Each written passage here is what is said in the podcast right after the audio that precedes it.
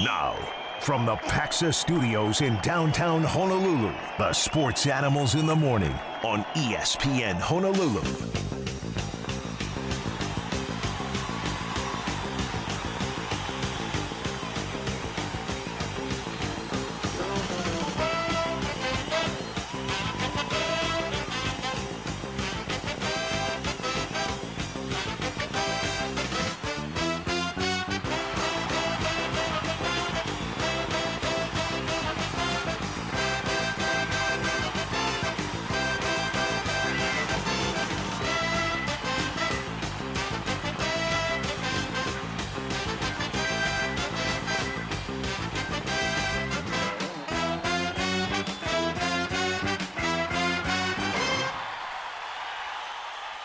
People need to take my name out their mouth. Good morning. It's Sports Animals time on ESPN Honolulu.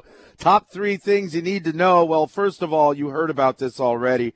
Uh, gosh, I hate this. You know, this first Russ Francis, now Bob Wagner passed away at the age of 76.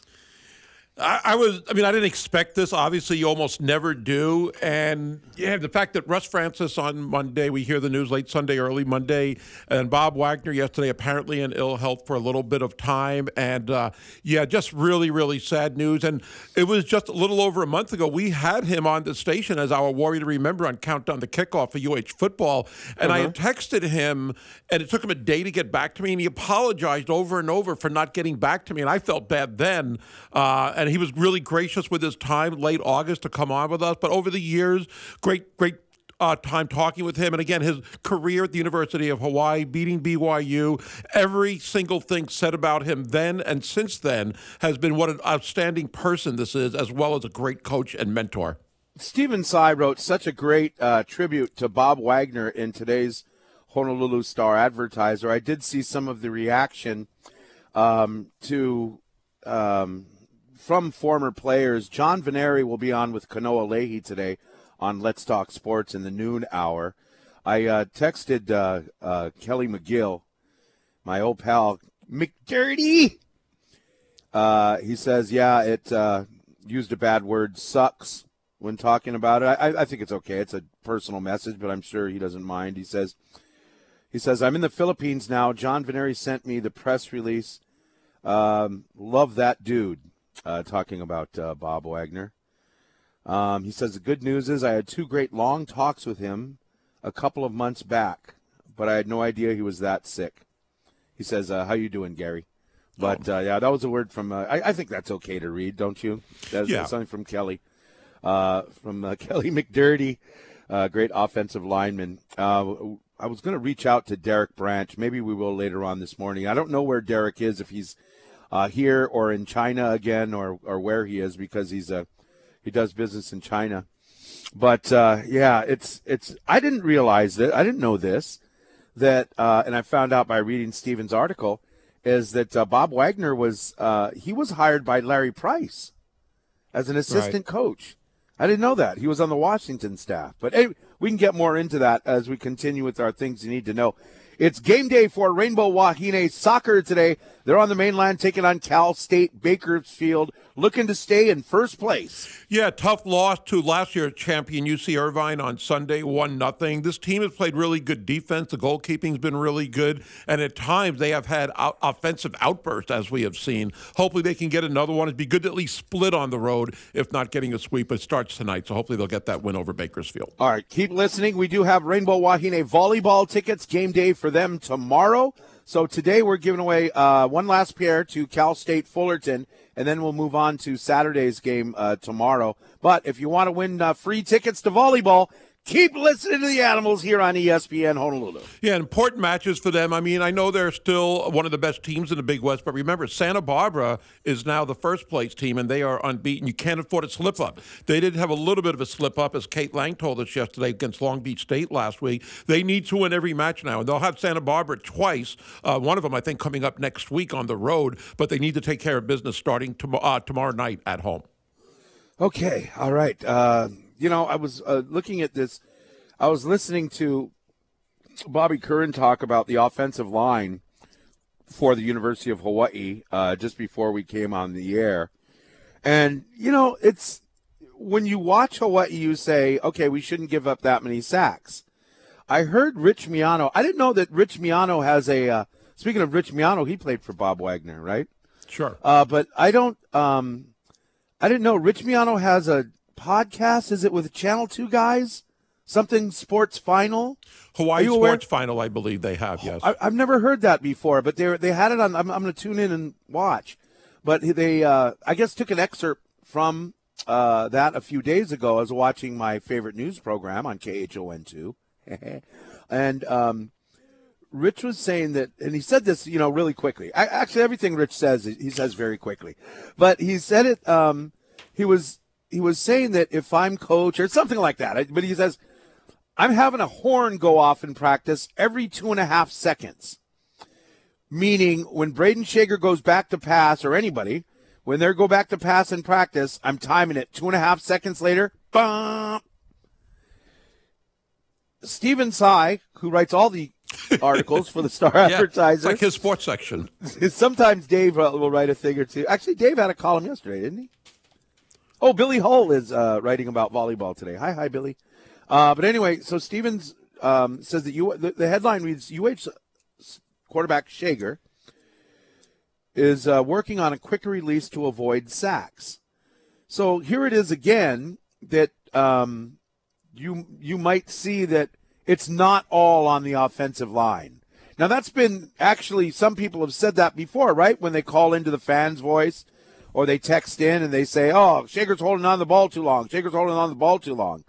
Well, what they're working on, and I'm reading this, and if you've read it, forgive me. I'm not going to spend all the time on what Stephen wrote, but if you if you read what he's writing, so what the thing they're working on is he's working on. Un, I'm reading unleashing check down throws rather than waiting too long for deep passes to open.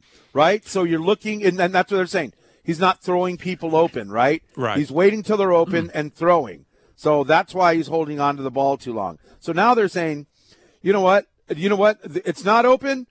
Hit a shorter route.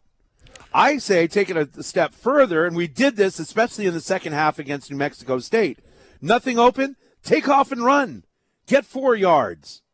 I mean, you get four yards a pop. You're you're you're you're, you're matriculating the ball down the field, boys. If That's a could- first down. That's a Yeah. first down every three plays. If he can get those four yards every run, and sometimes he can, he has shown the ability, yes. But there are also times when the offensive line can't hold the blocks on long enough, and he's not getting positive yards. Sometimes. Yeah. And that'll happen. I love those slants across the middle where it seems like in the New Mexico State game that seemed to be working a lot, and I've seen it at other points this season. And maybe that's the way to go. They, I mean, at times like UNLV second half last Saturday, to pass it to McBride and Alex Perry, they were there partly because of the speed of McBride and the and the vertical of him to get up there in air and get down some of these passes. But if you can't do that, those, those uh, passes across the middle seem to have worked more often than almost anything else. Right, but you're talking about the what is the key? What is the key to success for the run and shoot?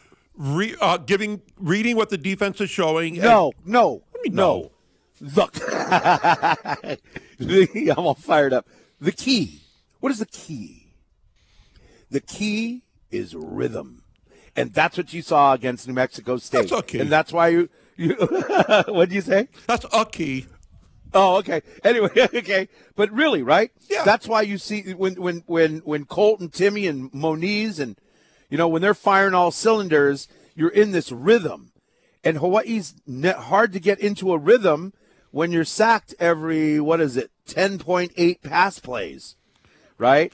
But against New Mexico, they started getting it, and that's when those slants start to happen. Things just start to open up.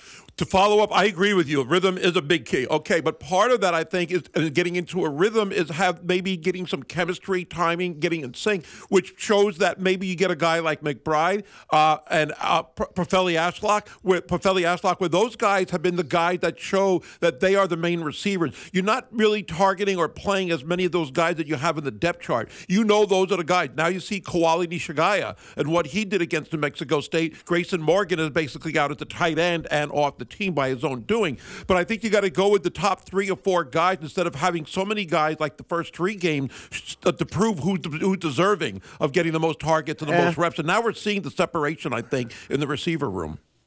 I don't know. I think that you know that's that might be one philosophy. Uh, one, you know, there's more than one way to skin a cat.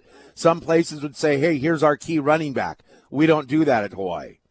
You know, Hawaii plays even under under Coach Rolo. They played a number. of there'd be three running backs uh, getting action. I mean, it doesn't matter. I mean, as long as you get um, as long as you get um, success out of the unit. But you're talking about a rhythm. But, to get into a rhythm, I think you need to have the guys get more than a you know a quarter of playing time, or you know, there's too many guys that are good that if you're rotating in and out to keep guys fresh, it doesn't develop the rhythm like it might otherwise. I, I disagree with that. I think that when you keep rotating guys in and out, more people's heads are in the game and more people are involved. Um, you know, again, more than one way to skin a cat, but we do know the offensive line isn't isn't isn't without fault, of course. Otherwise, we'd be able to run the ball. Right. But at the same time, it's obviously a big part me. of it. Excuse me, I was coughing, guys. Um, but it, it's it, it's not just on the offensive line, but I think we have to um, kind of look at Schager as well. And I, I know that's an obvious statement from two weeks ago but at the same time, I like the fact that he's they're actually that we're getting to find out. Okay, this is what they're working on. We're working on. Okay, you know what? Because someone was saying throw the ball away. No, don't throw the ball away. Look for look. Check down. Check down. Check down. Check down. No check down. Run. Well, I say yes and no to that. Yeah, if you have open space, but I think throwing the ball away is way better than a sack. Obviously. No, no, no, no, no, uh, no. Again, I, like I said, no. What I'm saying is, as check down, and if there's nobody there, run. Okay. Because you only have a few seconds before that defense is on you. Remember, this is not Chevan Cordeiro running the ball. Uh, Brayden Schager's, uh, I mean, he's not exactly a guy that rumbles and bumbles and stumbles. He's an he's athletic enough. He can take off and run, but if you wait too long to run, that's the pro- that's what we're going to be. In the, uh, that's what the problem's going to be. I, I, like the fact that they're working on something. And one of the things I noticed in the last week or two, especially last week, is that fans are saying it's the coach's fault. It's the coach's fault, which I don't agree with. Like they're not teaching them proper technique, but both defensive and offensive line. And I don't agree with that. Of course, they know what they're doing. And this is an example as far as Brayden Schager working on the quicker release as something they are working on. I think it's a collective deal. When people blame Brayden Schager on one side or the offensive line on the other, it's, it's both of them together. It's I don't know if it's more one than the other. It's really hard unless you watch film and know what you're watching. But I think it's not just on one unit or one person. It's collective. Right. Well, yeah, and you know what? To get to Division One college football, and for someone to say they're not teaching them how to tackle, I would have to think, and some of these guys are three-star athletes, that they they know how to tackle. They're just not doing it. Right. They're going for the Hollywood. Let's just you know blow them up with one big hit at the knees and watch them fly into the air. Whoops! I missed. There goes a touchdown. I like the old fashioned way of just wrapping somebody up. And that's something you learn with your, you know, your head up, bent at the knees, not at the back. Your head is up, your face mask is into his stomach, and you're wrapping be- behind his knees. That's that's your that's how to tackle somebody in tackle football. Not okay, I'm running it I'm diving at someone's knees to try and blow them out. Because if you miss, he gone. And we've seen that too many times this season. I, again, I'm still a believer that this team, I'm not going to say maybe turn it around, but I think they oh, could. See, but this isn't a time for that conversation. Well, sure it is. It's always that time to me. But I think, no, again, I think there's I more talent this is, on this team than good. the record We need shows. to win. Yeah, we need to win. I'm not saying about needing to, to win to a today. bowl game. It's boring. It's I think just no, just you know what? This is what we're talking about. I don't think that every con and, and it's okay. I know you're trying to be nice, but every conversation doesn't have to end with, I think this team has a lot of talent. Doesn't matter. You have to play good. You have to play well in order to win. I think it does matter because there have been some teams, teams that don't have talent. That, and struggle. Huh? I think it does matter because I think there are some teams that struggle and don't have a lot of talent. I'm not saying this team has a lot, but I think they have more talent than their win loss record has shown. Well, back it up with. I, well, part of it is the teams they played in the season. They played this season, and for whatever reason or reason, both sides have had faults. Part of it is consistency. Part of it is slow start. There's a whole bunch of reasons why. Uh, Brayden Schager maybe holding on to the ball. Maybe the offensive line not giving him enough time. The offensive line is a concern at least. So that's maybe the nicest way I can say it. They haven't fulfilled their obligations, maybe. Part of it is on Schager, as I said. But I think with the talented receivers, talented running backs, talented linebackers, and secondary, this team is better than what their record showed. There's more talent there. I don't know if it would result in maybe one more win, but I, am not giving up on this team at the season. I think, again, not really okay. turning it around, but they can still get right. a lot more W's this year. But you just mentioned all of the talent throughout the defense really talented. No, I defense. didn't. I didn't mention all the. What? I didn't mention the defensive line. Okay, I think that is, is so, a concern. So what you're saying is the defensive line is the reason we're giving up 34 points a game. I didn't say they're the reason. I said they're they're a concern. They're a little bit of the weakness. I think the other two units are stronger, even though the secondary has struggled of late. Yeah, a little bit. You just said yeah. a little. There's no pressure from the University of Hawaii defensive line. Not ever. enough. No. Yeah, what kind of pass so, rush do they have? That's what I'm saying. Yeah. So it's not, oh, a little off. No, it's a lot off, and that's a major concern. Now, I don't know how, you know, I don't pay attention to, and I should, how many they're rushing. I mean, are we rushing three? Are we rushing four? Are we blitzing? Who has the most sacks? I'll definitely tell you it's not a defensive lineman. Yeah, I don't think it would be either. I'm pretty sure about that as well. Yeah. All right, 18 minutes after the hour. If you want to win our grand prize of $1,000 cash, Play Pigskin Picks. Our weekly uh, prize this week is a $100 gift certificate to DB Grill in Kapolei. So go to ESPNHonolulu.com, register, and uh, you can win. Thank you to our sponsors, M. Dyer Global and Young's Fish Market. We'll be right back.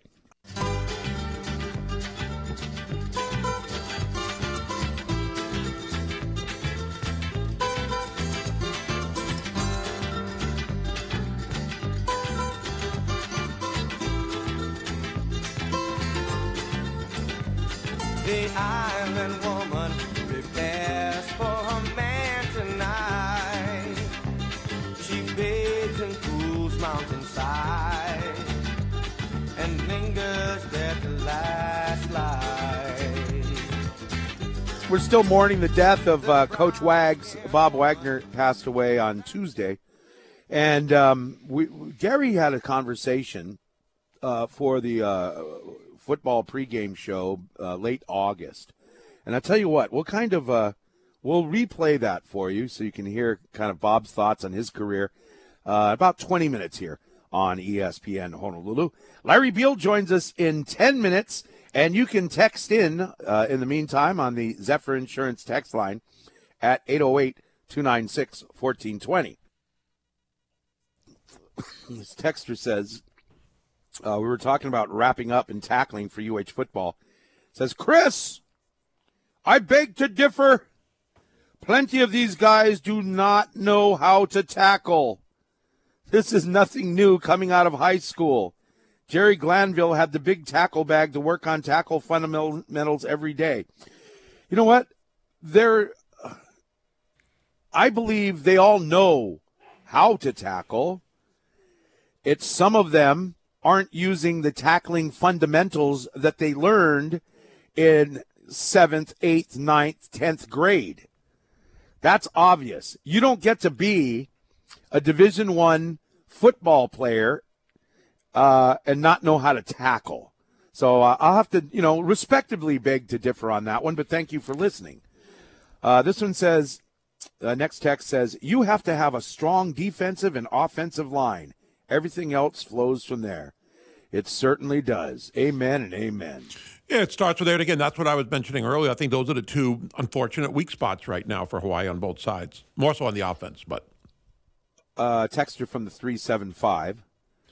I hope I'm wrong here, but I have a feeling players like Ashlock and Hines will be looking to transfer next season. What are your thoughts? Before you get there, Says also, Bob Wagner was the coach for UH when I moved to Hawaii as an eighth grader. He was the reason why I became such a big fan of UH football. May he rest in peace and make the ball bounce our way from time to time this season. We need it. It's almost like I feel like uh, Casey Kasem. Bob Wagner was the coach for UH when I moved here in Hawaii as an eighth grader. Casey, send a song out to. Anyway, uh, that's. Um, I would love to have some uh, folks text in kind of their thoughts and memories on Bob Wagner. We're hearing from a lot of former players, but what fans uh, have to say about Bob Wagner. So, Gary, back to the uh, thought of Ashlock and Hines or anybody looking to transfer next season. I think that's in my first thought. Sorry, I asked you real quick, but I think you'll agree that isn't that kind of today's college football and basketball culture? You're not being you're not as successful running the ball, so you know what? I'm out. But then again, who's going to take you if you're averaging 1.8 yards a carry? 100% agree. And I think the not only for Hines and Ashlock, but you said in others, anybody could transfer. And we've seen yeah. it in such high numbers, whether you're a starter, as we've seen in certain sports, certain teams, or bench players. Now, getting a guy like Chucky Hines, we don't know anything personally. He's not playing a lot. He played it maybe more last year. So if it happens, I can understand it. I hope he can stay. I hope he can produce for our team. And he was a good player last year. And for Ashlock, well, he's kind of one of the man this year. He's had some really good games, especially early on, back to back Big West, uh, Mountain West Freshman of the Week Player Award award.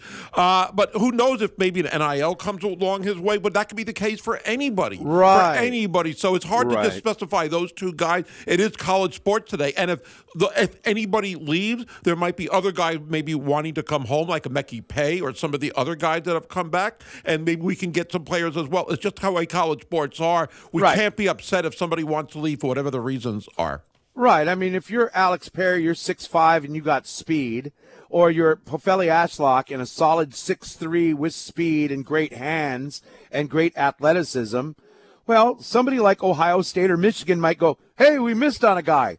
Give him a million. Have him come over here, right? Yeah. It's so easy. It's so easy. Uh, give that kid, uh, he'll come for 500000 Okay. Did you did you see what Utah Crazy. got for their players yesterday? Every no. single player on their team got a new truck. Every scholarship what? player got a new truck. It's an NIL deal. Now it's wow. a six month lease.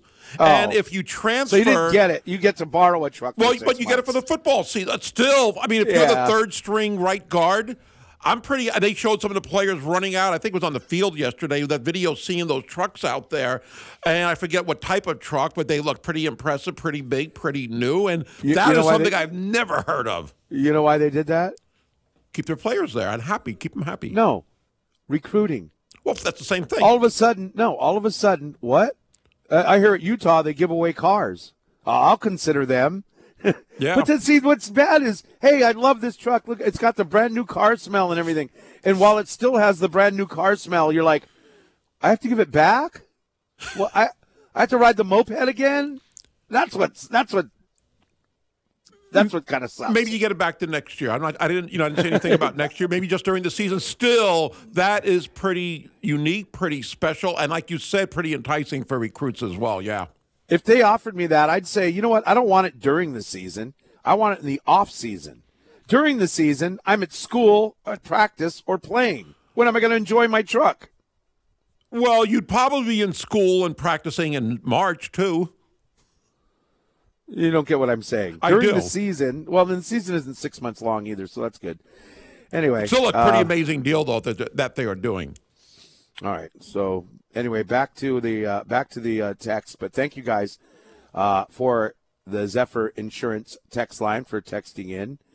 And uh, oh, is that what you, why you saw this? Somebody just texted in. Utah gifted no, the scholarship players. I saw it on Twitter last night. Somebody had put that out. I didn't see the text. It's a brand new Dodge truck. Anyway, he wanted to know our thoughts on that, and you just got it. yeah. It's seven thirty-one. Larry Beil set to join us coming up next. Check out the uh, podcast. It's a uh, with Cole Malsoff, ESPNHonolulu.com, called Athletes. Uh, you can get in some in depth conversation with athletes over some great eats, and it's sponsored by Central Pacific Bank, Hawaii's best bank.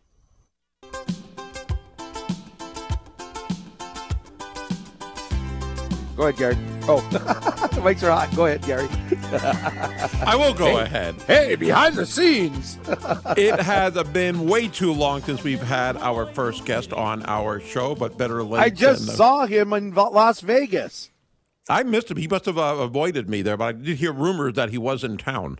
And he will be in town here coming up soon. We'll get into that coming up in just a second. He We gave the- like a man hug in the uh, parking lot. That's, I think that's a TMI. Uh, he's the sports and news anchor at KGO TV in San Francisco. Joining us now, our good friend Larry Beil. Larry, great to have you on. I know we want to talk about maybe Vegas and what's coming up next week, but your thoughts on the passing of Coach Bob Wagner? Oh, I was really sad uh, when I, I saw the news posted. You know, uh, when I was doing football on the radio uh, many years ago, uh, Coach Wagner was the head coach at the time. So, uh, you know, I, I just had all these flashbacks of going down and interviewing him before each and every game for his coach's show. And, you know, I think when we talk about some of the, the great coaches in Hawaii football history in terms of UH, obviously, you know, June Jones comes to mind. Dick Tomey was the man who put the program on the map. But people may not remember Bob Wagner at a time when the the Hawaii BYU rivalry was at its peak and most fervent. Wags was the guy that ended the long losing streak and kind of uh, put the BYU hex aside. And uh, I remember that game because it was the last game that I called, and was also uh, before moving to the mainland, and it was also the last game that now mayor, then um, color analyst on TV, Rick Blangiardi, did because he was leaving for a, new job himself in Seattle. So between the two of us uh, in both booths, uh, we came together and we drank champagne to celebrate uh, both the victory and you know our new endeavors. But um, I, I don't think Coach Wags gets the the recognition or the credit that he deserved for what he did uh, for the program at the time. And the other thing that he did, being you know a defensive oriented coach, he had the courage to install what a lot of people perceived as this wacky offense that combined the run and shoot uh, with a triple option attack. And in any particular game, uh, we could run for 300 yards or pass for 300 yards. And frankly, I don't understand why that so many more schools did not adopt it. But Paul Johnson took it, ended up going to to Navy as a head coach there. Uh, they're stuck more to the option philosophies, and even when he went to Georgia Tech, but it was so dynamic and so exciting, and, and Coach Wagner was the man responsible. It seems like, again, with any former coach, mostly positive things said about him. But from when Bob Wagner did coach until now, and we're hearing more tributes, of course, in the last 24 hours, everybody had only nice things to say about him as a coach and the person and everything about his life and legacy. Well, he, that's who he was. That's who he was. Hmm. No, look, he could be stern. He could be a disciplinarian when needed. And, you know, if you saw him uh, on the sidelines at times, he would get very intense.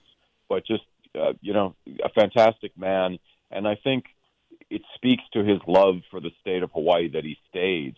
Uh, and obviously, he was at Kamehameha for many, many years, and and I believe was living on the Big Island most recently. Right. But but the fact, you know, most coaches are coaching lifers, and if the job doesn't work out here, then they go there, or then they go there, or there, or move around. Location really doesn't matter to a lot of these guys. It's really just about an opportunity to win. But I think the the life choices that Coach Wagner made speaks to what was most important to him, and he loved the state and loved the people of Hawaii. Larry Beil, sports anchor and news anchor at KGO TV in San Francisco with the Sports Animals on ESPN Honolulu. I'm not sure if you're aware of this, but Chris Hart and myself were asked to uh, MC and host the basketball fundraiser two weeks from tonight. We are busy, so now we understand it's the Neil and Beil show. Uh, you so guys dumb. were asked to fill in Stop for us, and it. thank you for that, first of all. But tell us what to expect, and is it Neil and Beil or Beal and Neil? Uh, that's pretty funny. Uh, we've actually gone around on this a few times. Um, we we I, we never even thought of the la- of of mixing first and last names. Um, we, we actually are going Larry Neil, Neil Larry, and I I've said uh, in all of our meetings that we've had just Neil and I I guess well, I don't know if I'm talking out of school here. Uh, We're going to be doing more things back home together. Uh, so this is kind of the first event of, of what we hope will be many. But uh, yeah, we're teaming up as partners to do a variety of different things. So if you see us popping up on television, and you know, uh, younger viewers will go, "Who are these two ancient people on my TV right now?" uh, that's you'll. But yeah, the, the UH basketball tip-off event, they were kind enough to uh, invite us, and to me, uh, beyond the excitement of just you know, a lot of schools do a March Madness type thing, and when you're first, you know, able to uh, to have your first practice or you know do the introductions, but um, we are going to be making and announcing a, a fairly significant donation to Maui uh, coming out of this event. And so, to me, that uh, is the most important thing. In addition, obviously, to, to supporting UH sports. And uh, then the following night, St. Mary's is coming into town to play UH in an exhibition basketball game, and all the proceeds from that will be going to uh, you know help uh, the folks on Maui who desperately need it right now. Right so that right is a on. great deal, great gesture. Oh, we'll that's good. to seeing that. Uh, Maybe like a podcast. You guys thinking about a podcast too, maybe or something like that? Uh, uh, it's bigger than that. It's bigger than that. But uh, Cool. we, you know, we're open. We're, you know, um, open to all suggestions. By the way, you know, Chris mentioning uh, the the hug in the parking lot. I felt it was uncomfortably long. I'll just say That's Chris for you. the, the fact that you wouldn't let go, and I, I, you I kept, kept trying to shake hands with with Matt Apana, and I was like, you had like a vice grip on me, and I was like, well, I guess, he felt I guess- uncomfortable. He was pressing. I was pressing my man boobs up against him. Nobody ever long. hugs him back. That's the problem. He wasn't used to that. Yeah, it was awkward. It was definitely awkward there in the parking lot. Uh, several witnesses, some were some were concerned, but you could see see the look on their faces. They were like, "Ooh, ooh." uh, uh, do, do, do we need Awkward. Fortunately, the, yeah, fortunately there was uh, there was a, a Vegas PD guy uh, zipping by on a motorcycle, and so I felt a little safer after that. But oh boy. Yeah, something you'll never forget, I'm sure. Hey, let's talk a little bit about the San Francisco 49ers. So far, so good. Brock Purdy taking uh, starting off this year with what he did last year and now healthy. I don't believe he's lost a game as a starting quarterback yet for San Fran in the regular season. He has not. He has not. And do you remember some of the conversations we had in the off season? Yes. Where is he going to be the guy? Was it all just luck or smoke and mirrors or system quarterback and all this? And you're seeing how he operates now. Uh, you know, we do a, a bunch of, of breakdowns on uh, our, our um, post game shows that we have up here on ABC Seven, and so many of the breakdowns involve his quick processing of what he sees with the defense, reading what's about to happen so rapidly, and he gets the ball out so fast.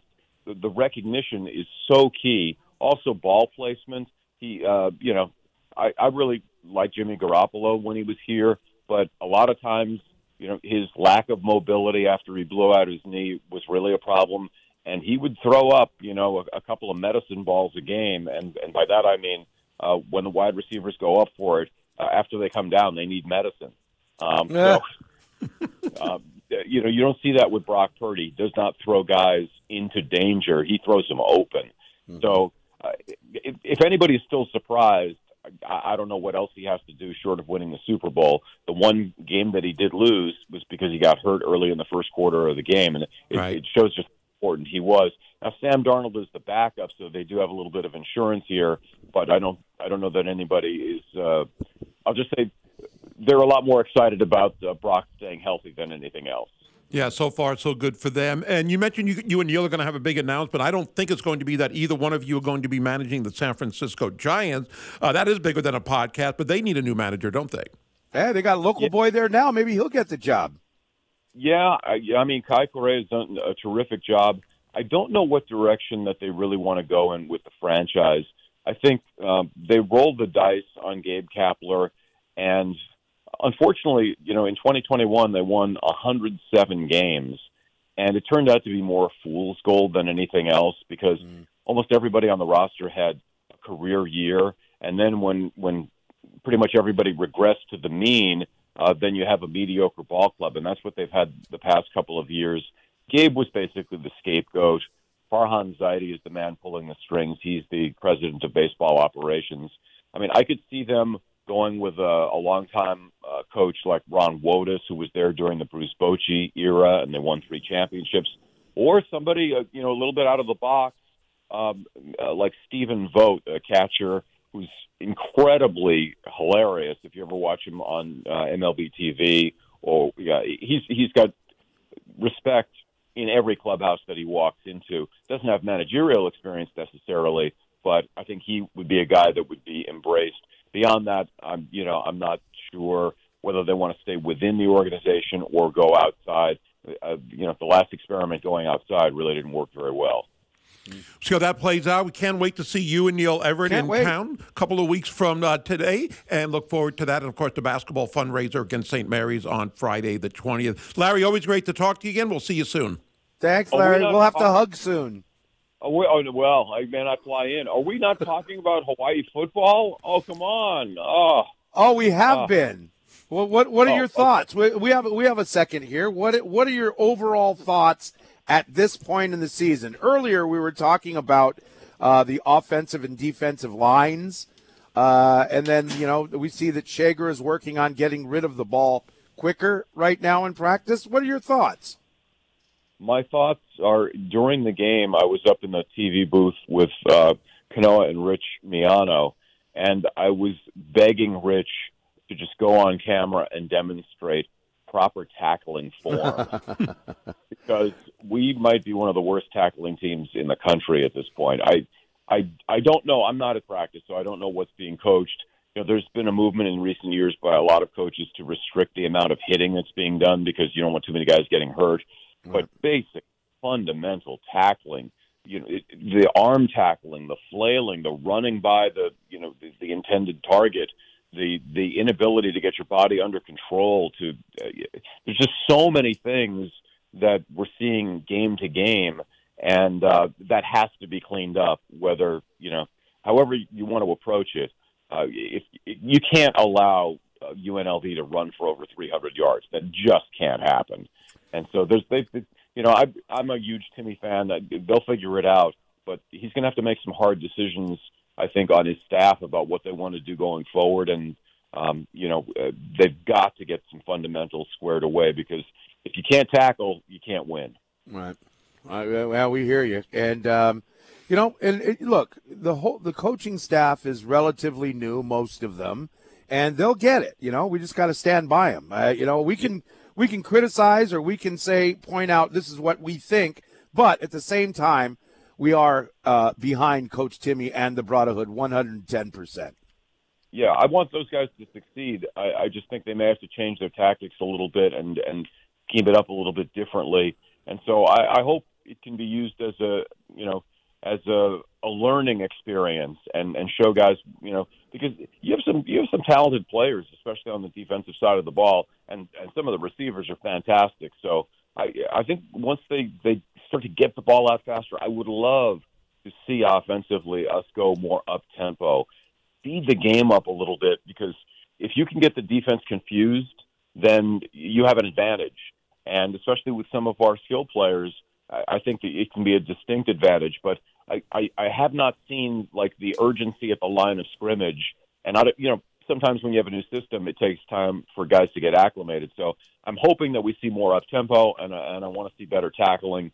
And uh, yeah, I think that'll do. That that's fine. Then we're good. Right on. Hey, have a And then- great week. Thanks, Larry. Oh, Gary, hugs, hugs. Give, give give hugs to Chris for me, please. Uh, I've been there, done that. Never happening again. All right. All right. I'm a hugger. Hey, thanks. stench. All right, Larry Beil there with us here on ESPN Honolulu. Don't forget, we've got the Craig Angeles show coming up with Kanoa Leahey. It's coming up on Tuesday, October 10th at Velocity Honolulu, right there on Kapiolani Boulevard. And it's brought to you by H Camp and J, the JN Group. We'll be right back. Oh, We're running a little late. Gary's like, stay on, Larry Beil, stay on. anyway, we, we haven't given away our UH Rainbow Wahine volleyball tickets. Keep listening. We'll do that coming up in a few minutes here on ESPN Honolulu. I, I saw here in the uh, Star Advertiser that uh, four people uh, had hole in ones, and two of them were at Mililani, and one was at the Alawai, and one was at Midpack. But my question is, do they, if golfers out there, they had this thing where when you pay for your tee time at Mililani, I don't know if they still have this, and you give them an extra five bucks or something, you're in a drawing. I'm not a drawing. It's like the insurance contest to win like ten thousand dollars. I wonder if they still do that at Mililani. Fortunately, you don't have to worry about that, I guess. yeah, but uh, anyway, congratulations to everybody who had a hole in one. All right, uh, top three things you need to know coming up here on ESPN Honolulu. And then, since we didn't have time this hour, uh, we have our tribute to the late Bob Wagner. All coming up with the sports animals in the morning on ESPN Honolulu, 92.7 FM and 1420 AM.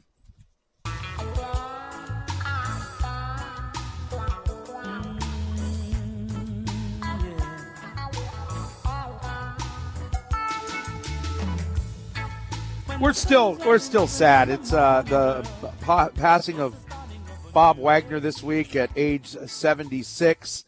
Gary Dickman talked with Bob uh, a couple of months ago, but we'll replay that for you, kind of going over Bob's career as a coach. You heard Larry Beil a few minutes ago talking about his memories of Bob Wagner, but that's kind of what we're one of our top things that we're doing today is um, recognizing what a great man uh, Bob Wagner was. He's one of those guys come from the mainland, but if you met him, you know, a few years later, you'd think he'd grown up in Hawaii all his life. Yeah, I mean, just a great. And you think about the last, what, two, two and a half years, we've lost Dick Tomey, Greg McMackin, and Bob Wagner, uh, three great coaches for the University of Hawaii. And, and with Bob Wagner, just again, you always hear positive things in these situations, but with Bob Wagner, it seems to go a little bit further with people like Jeff Seidner, I think telling Rob DeMello on the sports report last night, KHON2, how the conversations he had with like father and son. And you hear that from a lot of the former players with him. You don't always hear those kind of things. And again, from my perspective, just a great person as well as a very good coach and beloved by all. All right. Hey, it's game day for Wahine Soccer. Coach Bud and the gang are on the road. They play Cal State Bakersfield today. And we've got uh, UC Davis coming up uh, on, what is it, Saturday? I believe so. I got to double check on that, but I believe it is.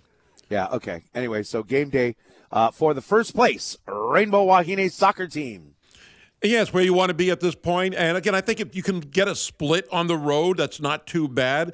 And that would be, you know, at least get some points as far as being on the road this way. And it's Sunday against UC Davis, by the way, on Thank the road. Thank you. I was trying to figure out when October 8th was. All right, go Coach Bud. Channel your channel your inner Hazy the Wonder Dog. Okay, uh, what else is going on here? Oh, you know what? We've got Rainbow Wahine volleyball tickets to give away, and we're going to do that um, this hour. Um, I hope so. Pretty soon. Pretty soon. pretty soon. I keep forgetting to do that. Uh, this is for Friday night's uh, game against Cal State Fullerton. Uh, Friday night, of course, tomorrow night. Uh, keep listening for that. All right. So you talked with Bob Wagner, as you do, as a warrior to remember on Countdown to Kickoff earlier, uh, well, a couple of months ago. Let's listen back to that and um, um, kind of make our comments afterwards. Go ahead, Tanner our warrior to remember, and what better way to start it with one of the greatest coaches in UH football history. We're going to go down memory lane right now and talk with former head coach Bob Wagner. Coach, thank you so much for joining us, and there's so much to go over in your career. Nine years as the head coach for the University of Hawaii, and we know about the 30th anniversary last year for the 92 Holiday Bowl win over Illinois. I want to get your take on the first bowl game for Hawaii football that you coached. It was the 1989 Aloha Aloha Bowl versus Michigan State. What was it like qualifying and getting to that first bowl game? Well, it was really uh, very exciting, and it turned out to get in the Aloha Bowl, we had to beat BYU, and we, you know, finally did that. Uh, no, it, it was really exciting. As a matter of fact, probably too exciting. I think I had a team ramped up too much before the game. Uh, the uh, I, I would uh, do an interview with a Big Ten radio or whatever before practice every day, and, and you know they, they had such an attitude, and I I'd go up before practice every day and give a pep talk because I'm so pissed off. and I think we fumbled two or three times early in the game, and we were, you know, just way, way, way too hype. But it was very gratifying after uh, so many years. Coach Tomey had some excellent seasons, you know, we never went to a bowl game. You know, the the Aloha Bowl was, you know, kind of a national bowl game, and they could get people from all over the country, and and uh, and then you know the Hawaii Bowl was a godsend uh, for the University of Hawaii program.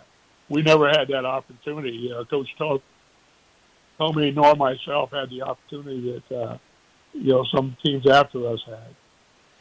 Yeah, I remember going to that game, and even though the final result might have been disappointing, it was just great to see Hawaii a part of that. Do you also feel that maybe that kind of turned the, I mean, turned the culture around because Dick Tomey did have a lot of success. We know about the defenses and the Noga brothers, but do you think that maybe kind of showed that Hawaii football was there to stay and maybe being a force as far as bowl competition, bowl uh, qualifying, and also competing for WAC championships?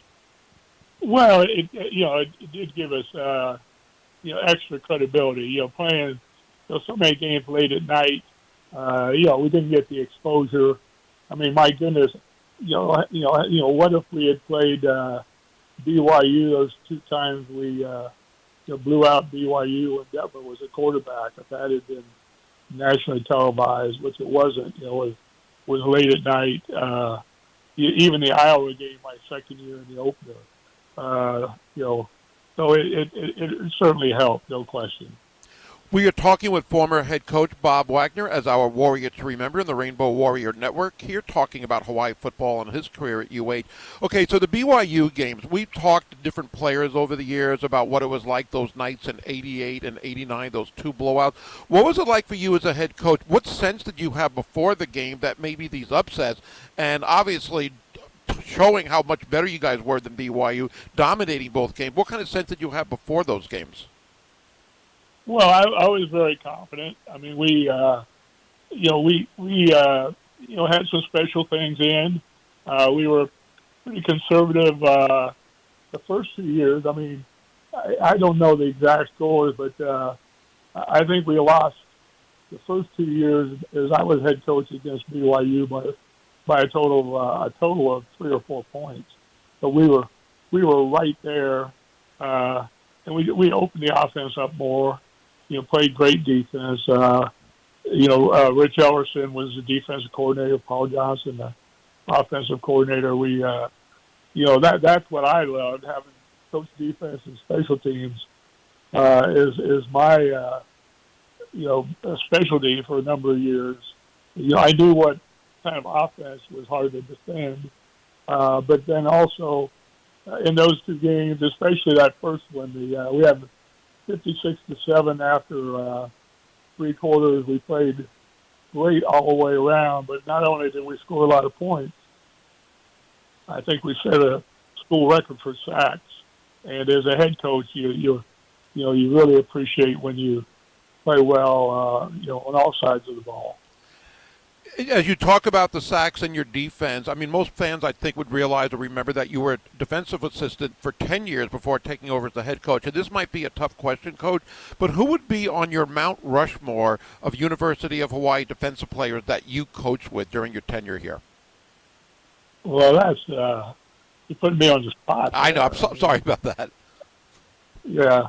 You know, of course, uh, you know, Al Noga, especially his, uh, you know, junior year, he he had an incredible year. But you know, there, were so so many uh, really good players, and you know, a number of them, uh, you know, went to the NFL. I mean, I, I would say if I check the record book for sacks, tackles, uh, that that that sort of thing. I mean, uh, uh, you know, uh, yeah, I, I don't want to go on the record and and and name names and leave guys off. Sure. So many, so many good players, and they were really enjoyable to coach. Uh, so I was very fortunate. And which leads me to this: we were talking about this the other day. That when a lot of the you know the Power Five schools used to come to Hawaii, some of them for season openers or the season-ending game, they would maybe get a victory, but they would go back and be bruised. I mean, they would be beat up. And the sense was that Hawaii's defenses were so talented, so physical those years that even though some of those top schools, whether it was Notre Dame or Michigan or some of the others, would come out with a win, it was not an easy battle. Is that something that was exaggerated? Did you get that sense from some of the teams leaving Aloha Stadium as well? Well, you know, I, I don't, I don't know about that. I mean, we we were always physical, uh, but uh, you know, what gave me hope was, you know, we played Iowa a couple of times at home, and uh, you know, I was you know defensive coordinator for a couple of those games, and and we held them down point wise. Some of that was the fact the offense could rush the ball, control you know, slow the game down. But uh, we played good defense. We just couldn't score points.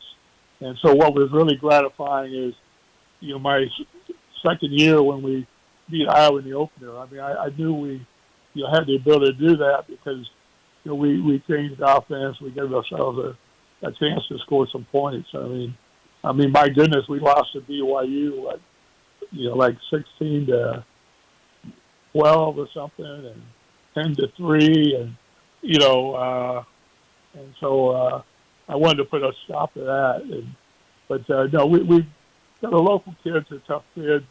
We uh, we always had some physical players.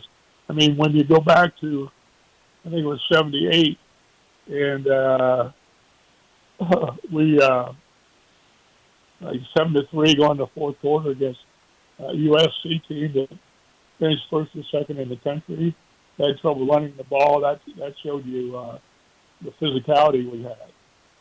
What other memorable games do you have from the WAC? We talked about BYU, of course. Those games really stand out. What other victories do you remember from your career at UH as far as conference play? Well, the Fresno game, uh, Dilfer was a quarterback. Uh, the running back was uh, an NFL player. They they had a hell of a team, and that was a shootout. And uh, that's one of those games where early in the game they weren't doing a very good job defending us. We struggled against them, uh, and it's like uh, so we just kind of pulled out all the stop. You know, we had you know we always try to have things in our bag. Uh, you know, special teams in the different areas. Uh, I think we opened, if that's the game I'm thinking about, we opened the second half with a reverse off a kickoff return for a touchdown.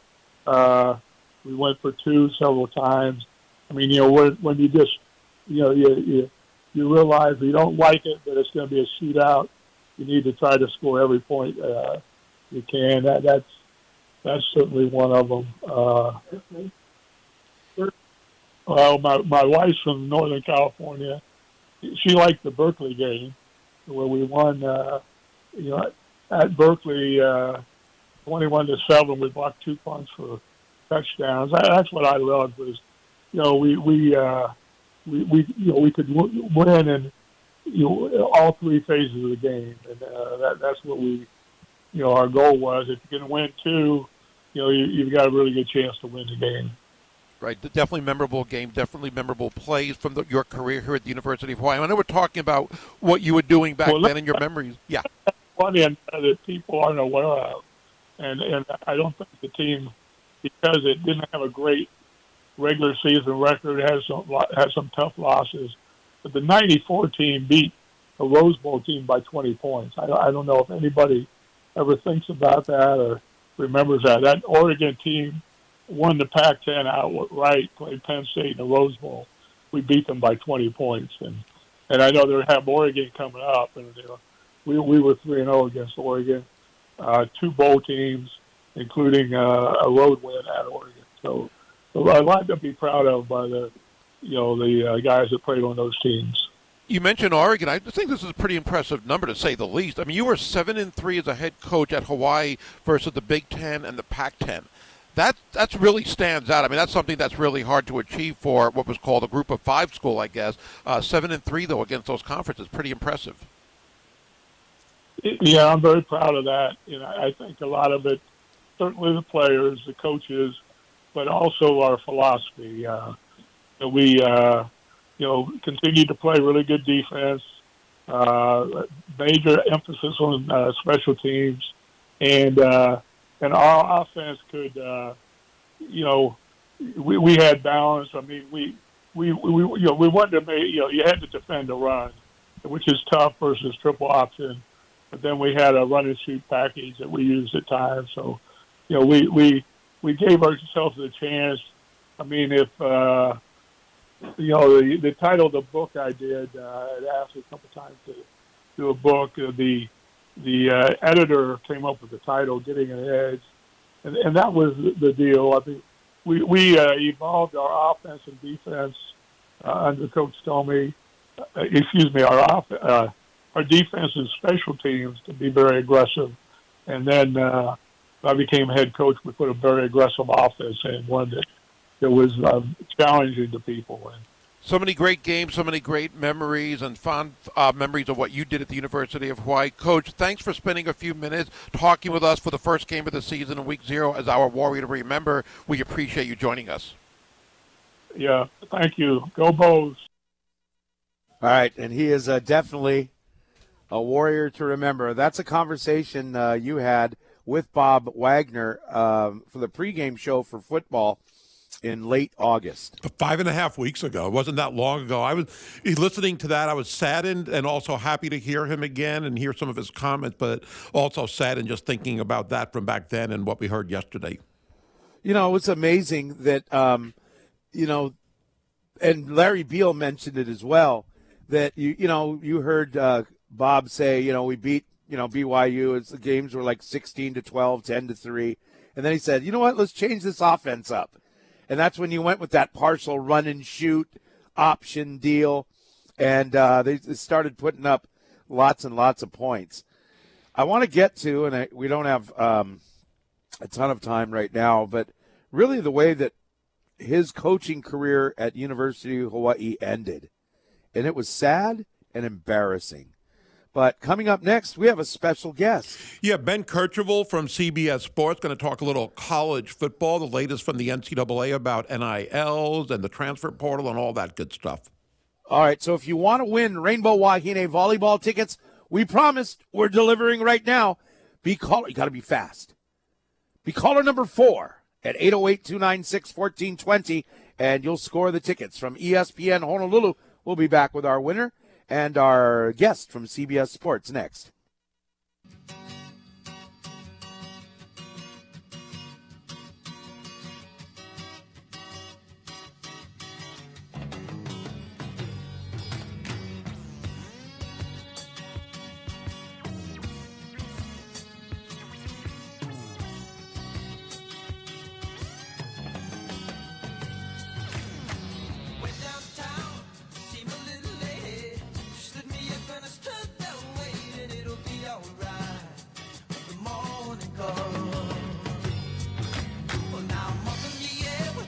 We say congratulations to John out in Hawaii Kai, who's caller number four.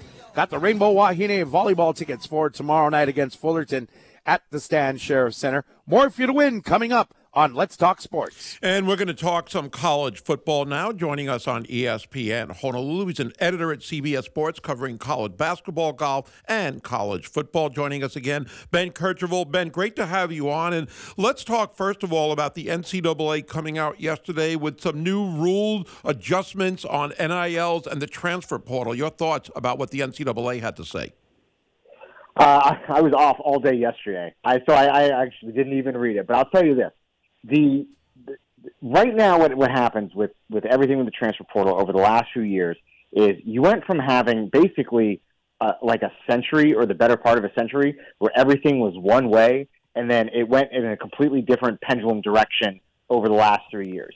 Roster management for coaches right now is basically impossible. Now, no one's shedding a tear for these coaches. They're getting paid a lot of money to manage that type of stuff but it is an added stress that makes it very difficult on a year-to-year basis to try to get figure out what you have in your team. To tighten up some of these windows, I think, is a natural progression in how college football and really college athletics as a whole is sort of going to navigate this new world order with NIL coupled with the transfer portal because even though they're very separate things, a lot of times they end up being sort of intertwined with how player movement is happening throughout the landscape. So tightening up these windows, natural progression, probably a good thing for the sport. I mean, even if you believe in player movement, even if you believe in players being able to capitalize off their NIL, I think a lot of people would agree that, that what's happening right now, the free for all, is not good for the sport. So I think pulling in those reins a little bit is just a natural, common sense progression, which you don't always get from the NCAA but it is a good step moving forward. You mentioned how the NIL is kind of tied together with the transfer portal, which means which leads me to what I heard about Utah yesterday. We, we talked about it earlier on this show. Every scholarship player, all 85 players, are getting a brand new truck for a six month lease, and I would imagine that would be enticing to future recruits. And that, I mean, I think it's kind of gotten out of whack already, but that even puts it on another level. I think when you hear that news. What, what kind of trucks are these? Are these just like like Ford F one fifties, or are these things like souped up? No, they're the Ford. Tires? They're Ford F. It's some kind. No, it's some kind of Dodge truck. It's some kind of Dodge okay. truck. That's all I saw in the thing. Yeah, it's like a Dodge Ram. As far as like NIL incentives go, on a what, what like ten is like uh, the gold Pontiac Trans Am from SMU in the eighties.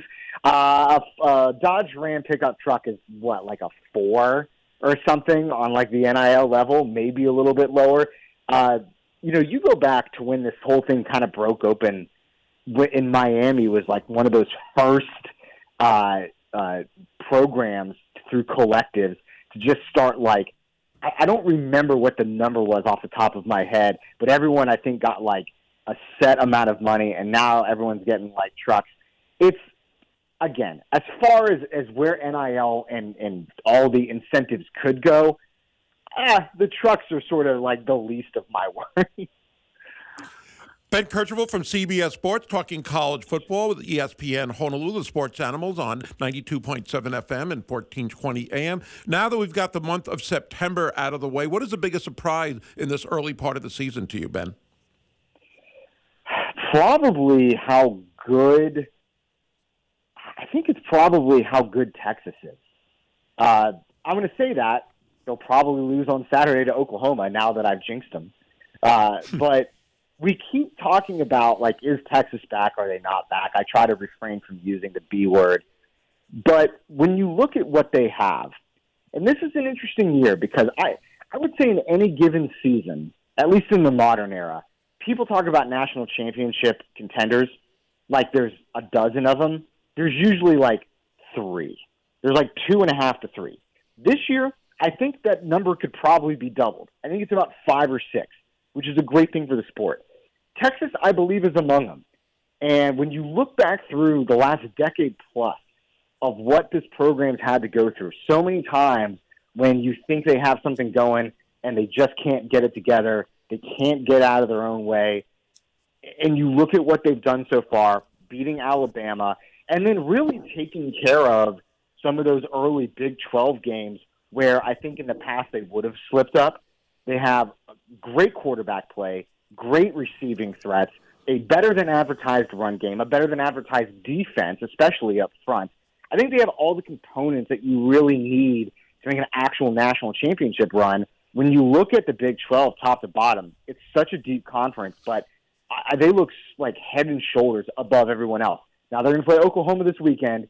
It really is one of those rivalries where I think you can throw out the record books or throw out the stats because crazy things happen in that game all the time.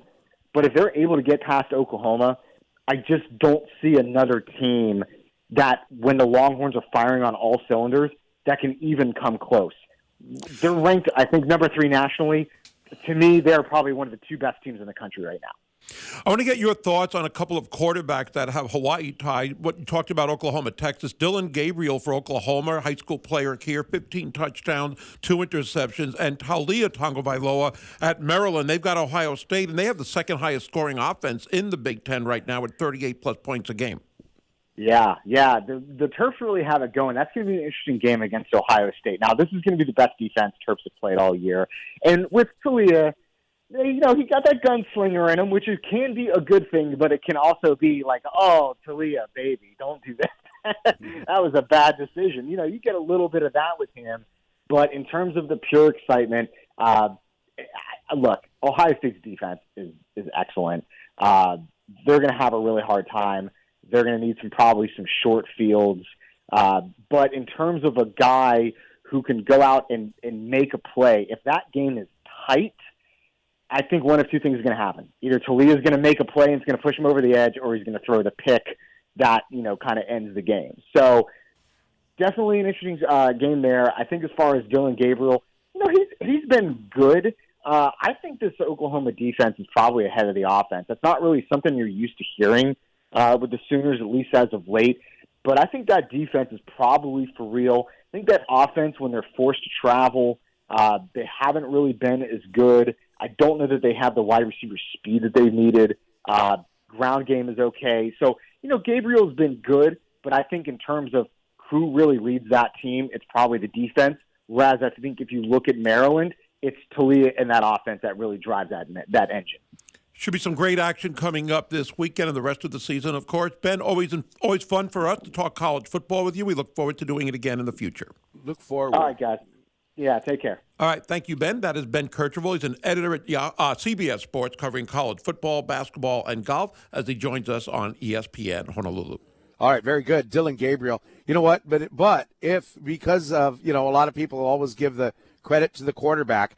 That's the big featured game on ABC this week is Oklahoma and Texas. And if Dillon Gabriel, or excuse me, if Oklahoma uh, beats Texas and Dillon has a good game, that's going to elevate his uh, his status, if you will, amongst the college quarterbacks uh, very very much. Really pulling for uh, Oklahoma, man. That's uh, that's going to be a, a It'll be fun to watch. Red River what, rivalry. Red. I was just going to ask you what they call that. Yeah. It's 8:31 with the sports animals, and if you want to catch college football, UH football, the NFL, might we suggest um, 850 craft beer and whiskey bar right there at Leeward Bowl in the Pearl City Shopping Center.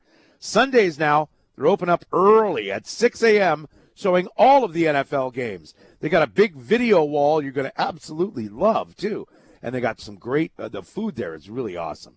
I mean, what bowling alley? Because they have Leeward Bowl Bar and Grill across the hallway, and you got 850 craft beer and whiskey bar on the other side of the hallway. And so, I mean, what bowling alley doesn't serve awesome food, right? Yes. So you've got bowling alley food with uh, great ice cold drinks and a video wall. I can't think of a better place to watch football. It's the place for UH college and NFL football. 850 craft beer and whiskey bar. Be right back on ESPN Honolulu.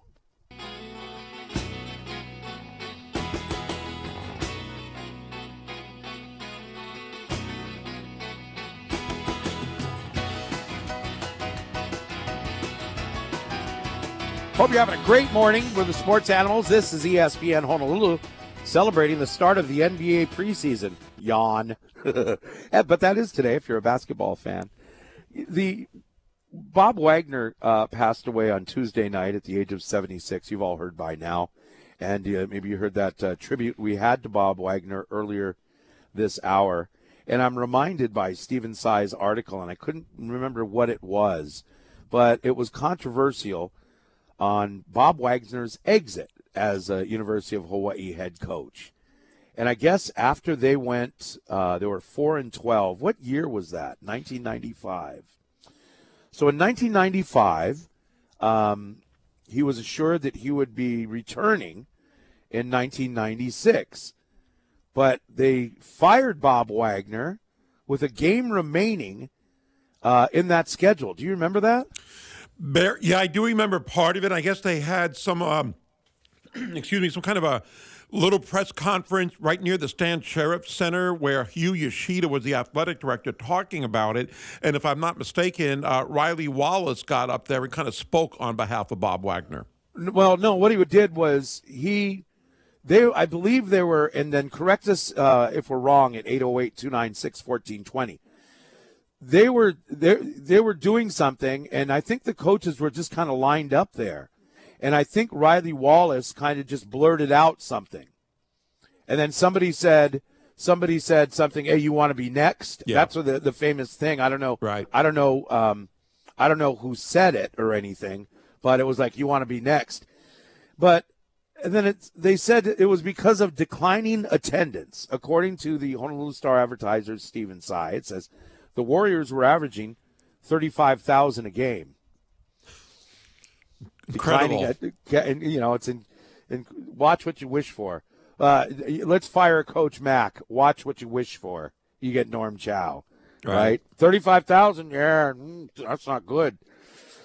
So anyway, um, it was it was. I guess they let him do, but then again, later in the article, it says that he was able to coach the last game. So he walked on the uh, what do you call that? The senior, Senior walk, yeah. around the Aloha Stadium field, and the president at the time was Kenneth Mortimer, and he was embarrassed now in retrospect about how Bob Wagner was treated. And that's the thing that that's crazy. Bob Wagner, according to everybody, it was a great guy. Um, June Jones is a great coach. According to everybody, I don't know June Jones, but according to everybody, you say June Jones is a great guy. I don't know. Dick Tomey, they say he's a great guy or a great leader. Uh, Coach Mack, was he a great guy? He was a fun guy for us. I, I don't know him that well. I don't know Bob Wagner. I don't think I've ever been introduced to him. But what everybody says before football coach or anything else is Bob Wagner was a great guy. And that's why I guess it's so embarrassing for him to be treated that way. Sure. You know, like he was a criminal or something. That's horrible. Horrible, horrible, horrible. And that's where it's for whatever political reason. I mean, it's is, does it come from the president? Does it come from the board of regents? Did it come from the athletic director? I don't know. It's it's like it came from there was a Donna Mercado Kim back then or something that was you know what I mean? It, Yeah. It, it didn't sound like this was a Hugh Yoshida decision uh, to fire the head coach. He just happened to be there. I mean, it's the nature of college sports, though. We see, unfortunately, in a lot of college situations where Lane Kiffin is fired on the airport tarmac, I believe. Uh, we saw, um, I'm trying to remember the coach's name here. Dana Takahara Dias. Yeah, fired in the tunnel after the WAC tournament loss. You can't even let her fly back home and sit in your office. Can't even sit. They were just letting you know you're fired. Sit Yeah. in the back of the plane. The- the- again, that's insulting. I don't- that's insulting and that's embarrassing. I don't like the way some of those cases were handled. And again, it's maybe the nature of the sport to some extent. It still shouldn't be acceptable the way some of these are handled. I mean, be professional about it. And it was awful what happened to Bob Wagner, the way it happened. And again, in retrospect, be careful what you wish for, as you said, because attendance, uh, we would love to have anything close to, we'd love to have half of that right now. and we don't even come close to that. So I mean, he, I, I I feel bad about that. I remember those days. Uh, again, it was a long time ago, but it was unfortunate how they treated him at the end. That's for sure. Yeah, Bob, or even Coach Mack. Hey, I know you're celebrating the team at the team banquet, but can we talk for a second? Yeah, you're fired. I, I don't understand why you do that. Why it's done that way. Well, why can't you? Why can't you? Hey, uh, tomorrow can you meet me at nine o'clock in my office? Uh, how hard is that? Yeah. Hey, while I'm here, uh, I'll kill two birds with one stone. Can I get an extra plate? And uh, hey, uh, coach, you're fired. It, it was, and I actually saw them go into that side room with Coach Mack that time. Oh. And I'm not making excuses. I'm not defending them. I think part of it is that when there's so many rumors out there, you want to take care of it as soon as possible, but do it you in a professional take care. way. You can. So you can. And a professional way Yeah. is wait till the next morning. That's the professional way. Give me a break. Uh, thank you guys for texting in on the Zephyr Insurance text line. Bob Wagner represented the peak of Hawaii football culture. Tailgating, confetti on the field, great rivalries with BYU, Warrior mascot, rolling rolling ball boy. Rest in peace. Uh, yeah, talking about oh, I can't remember his name. He just passed away too. Our uh, uh, Mark. Mackay? no, the guy who ran out on the field to get the tees. Oh, Gaylord. Gaylord, yes. Uh, yeah, that was awesome. You know what? We should throw, uh, we should throw, you know, newspaper streamers onto the field when we're at, uh, at Ching Complex. I would bring back the old days. It's kind of cool when they they go on the field from really high up. I'm not sure if we're high up enough there to maybe throw them down there, but it would still be kind of cool. Oh, you can still throw them. You can. Don't worry, people at University of Hawaii listening. People rarely listen to me. They're not going to do it. Uh, somebody had a question about Larry Beil since he was on. Wasn't it Larry Beil who made a promo with a big Hawaiian dude chasing him around a wrestling ring? I don't remember that, but that sounds like Larry Beil. Yeah, I don't remember that either, but it could be him. I don't know if you were in Hawaii uh, at that time. I was here since 80, 1979, Oh, actually. okay. Sorry, sorry, sorry, sorry.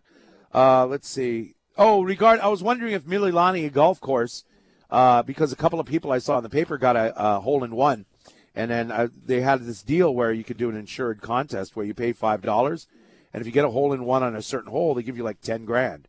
Uh, somebody said they don't do that contest anymore. I guess too many people got holes in one, hole in ones. Not you. Somebody wants to know, Gary, does the Kahuku kids see action for Texas? That's from Mike. Who are they talking about? Um, I mean, Tanner can help me out. The defensive back from. Yeah, and I'm not sure if he's playing or not. I haven't. Was seen that on the air or off the air? Can you say it on the air, please? Yeah, Liona Lefau, the linebacker. Gotcha. You know Uh, if he's playing Tanner? He, he's not sure. I'm not, I've, I haven't seen enough of Texas to know. Uh, let's see. Uh, somebody did text in and say I was embarrassed for the program, talking about the way that Bob Wagner was let go. Um, Aloha Animals. Yes, on the Bob Wagner announcement at the Stan Sheriff Center. Riley Wallace spoke out. Then at the basketball banquet, it was announced Riley was reassigned. That comes from Wesley. Thank you, Wesley. Well, how was he reassigned? I don't know, but it was, but he had to, and I think it says this in the paper. Uh, I think he, what it was was, you know, soon after that, Riley was like, okay, this is my last year.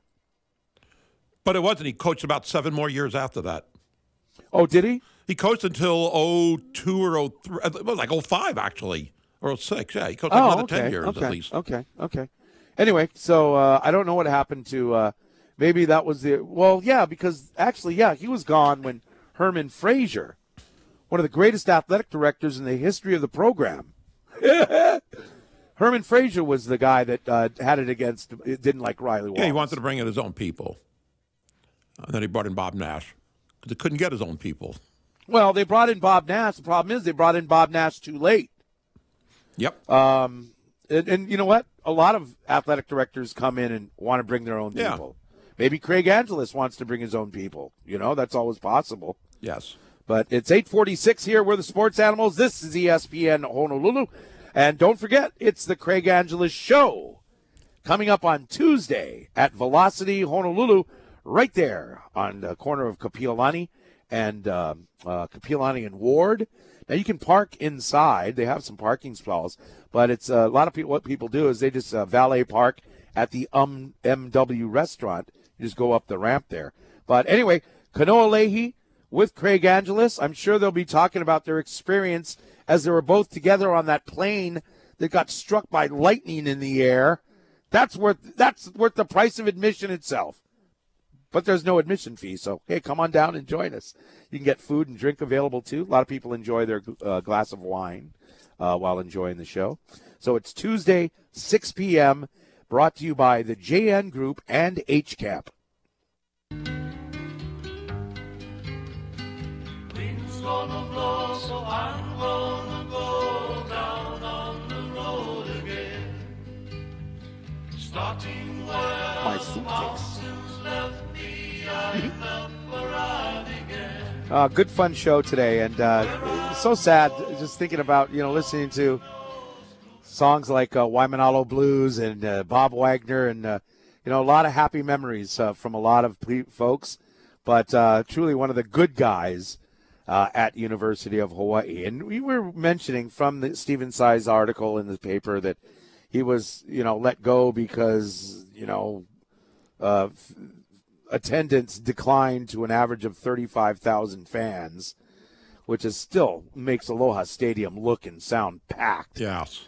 But uh, remember that Aloha Stadium? Remember that place? Were, were you living here when Aloha Stadium? Oh yeah, I went to some of those games. Many of them when there was forty thousand plus on every Saturday night, every right. Saturday. But what we know, and when you coach, uh, Coach Mack was fired because Jim Donovan was told that uh, some season ticket holders weren't going to renew.